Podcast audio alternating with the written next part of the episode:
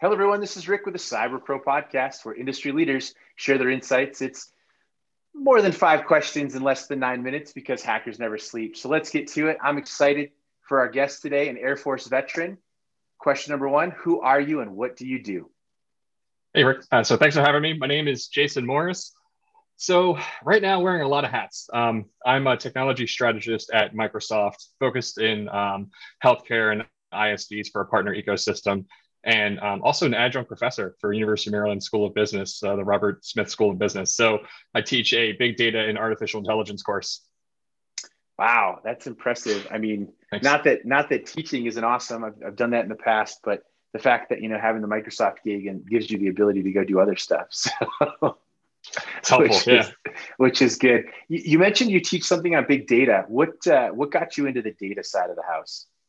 Yeah, um, you know, my career when I started, I worked at a hosting company as like a systems engineer. And I kind of just fell into this big data space. I was working with um, a group of researchers that I'm still best friends with.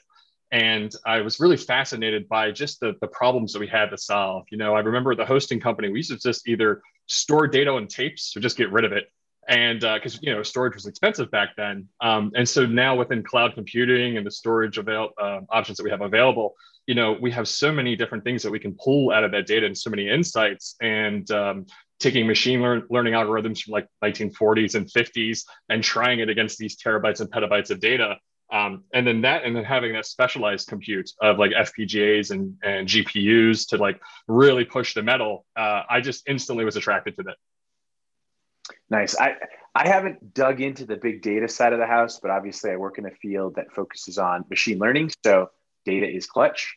Um, so I'm always res- respectful of those people who have made this a career because my brain just hurts sometimes. So I hear it every day. You learn something. Question number two: What's the best thing about being a cyber or IT professional?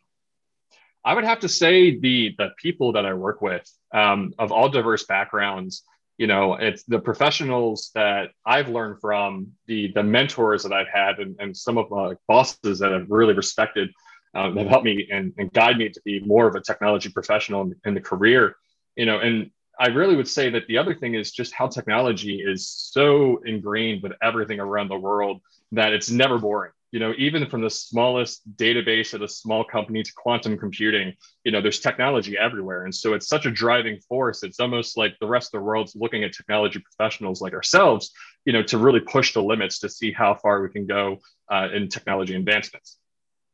All right. Question number three.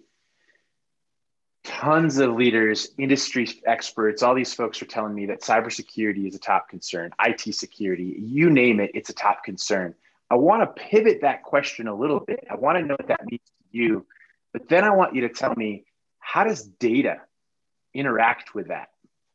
Oh yeah.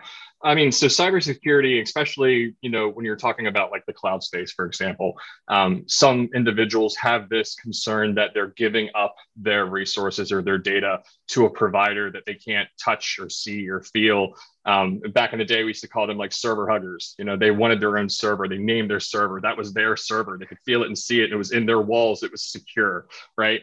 Um, and so that mind, that that paradigm shift, that mind frame of now seeing like, hey, um, I have to trust a, a, vendor with my with my uh, data and my security. That's a new way of thinking. It's like I have to make sure that I'm not exposed. On the data side, I mean, you name it, from anywhere from you know financial regulated data to hospital data to patient data. You know that's always come up as um, something that we need to protect and secure. But then you're starting to see a lot more push towards data privacy, right? So people are starting to really understand. Well, wait a minute you know, this social networking site that I'm using isn't free. I didn't understand the currency before. The currency is now my data. And so I don't want so and so to try to sell me like Tide Pods all day. Or, you know, I want to protect my data as much as possible. And I also don't want some mm-hmm. ransomware person stealing my data and, and blackmailing me. Or, you know, I mean, the scenarios go on and on here. So um, you're starting to see a lot more people become more data aware and security conscious. Do you think that consumers have a different mindset of data versus businesses as they're trying to drive cybersecurity uh, awareness for their business case.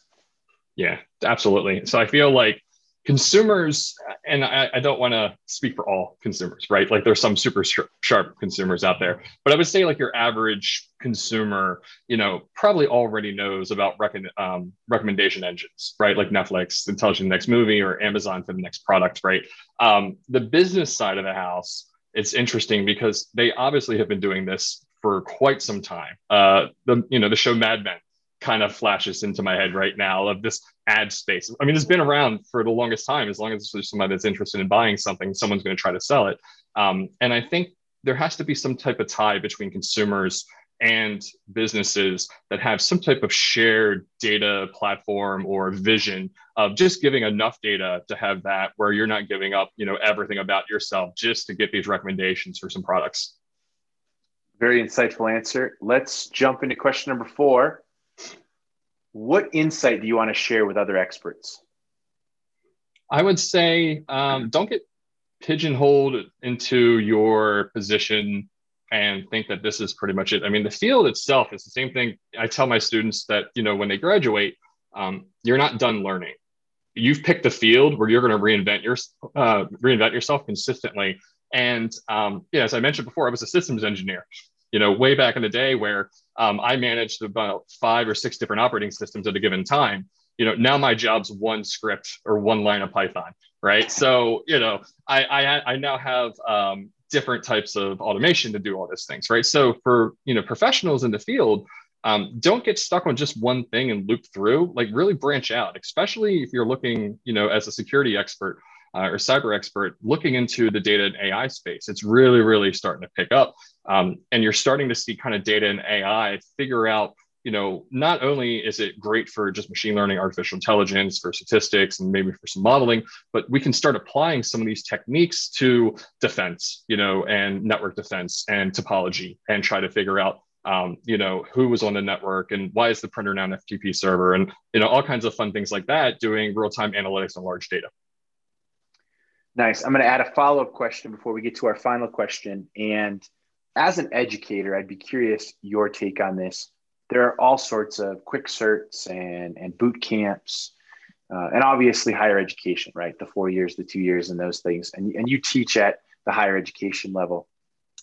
My question is this Is there value in auditing or paying for classes that may not lead to a certification? Do you think you'd get more from that than if you already have a degree, right? Let's say you already have that degree, then jumping into a boot camp or a certification.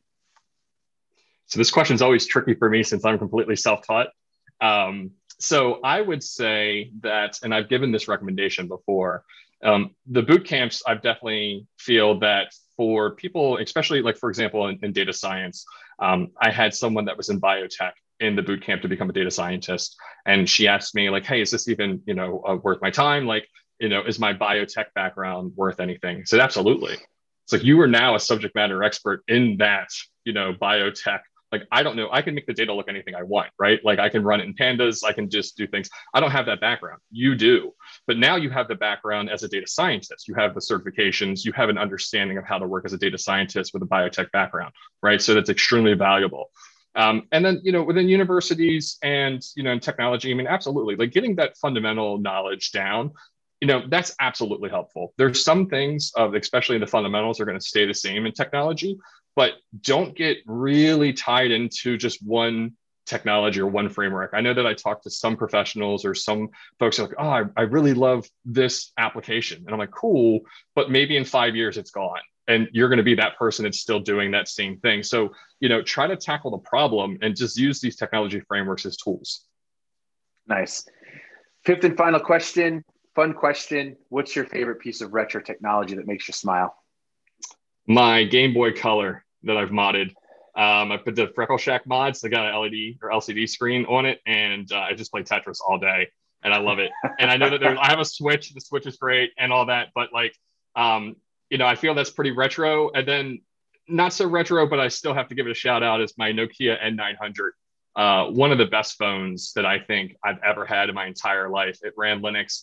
It had everything I ever needed. And I really wish that the phone uh, platform really was just adopted. Um, but I absolutely love that phone and I haven't had anything better since.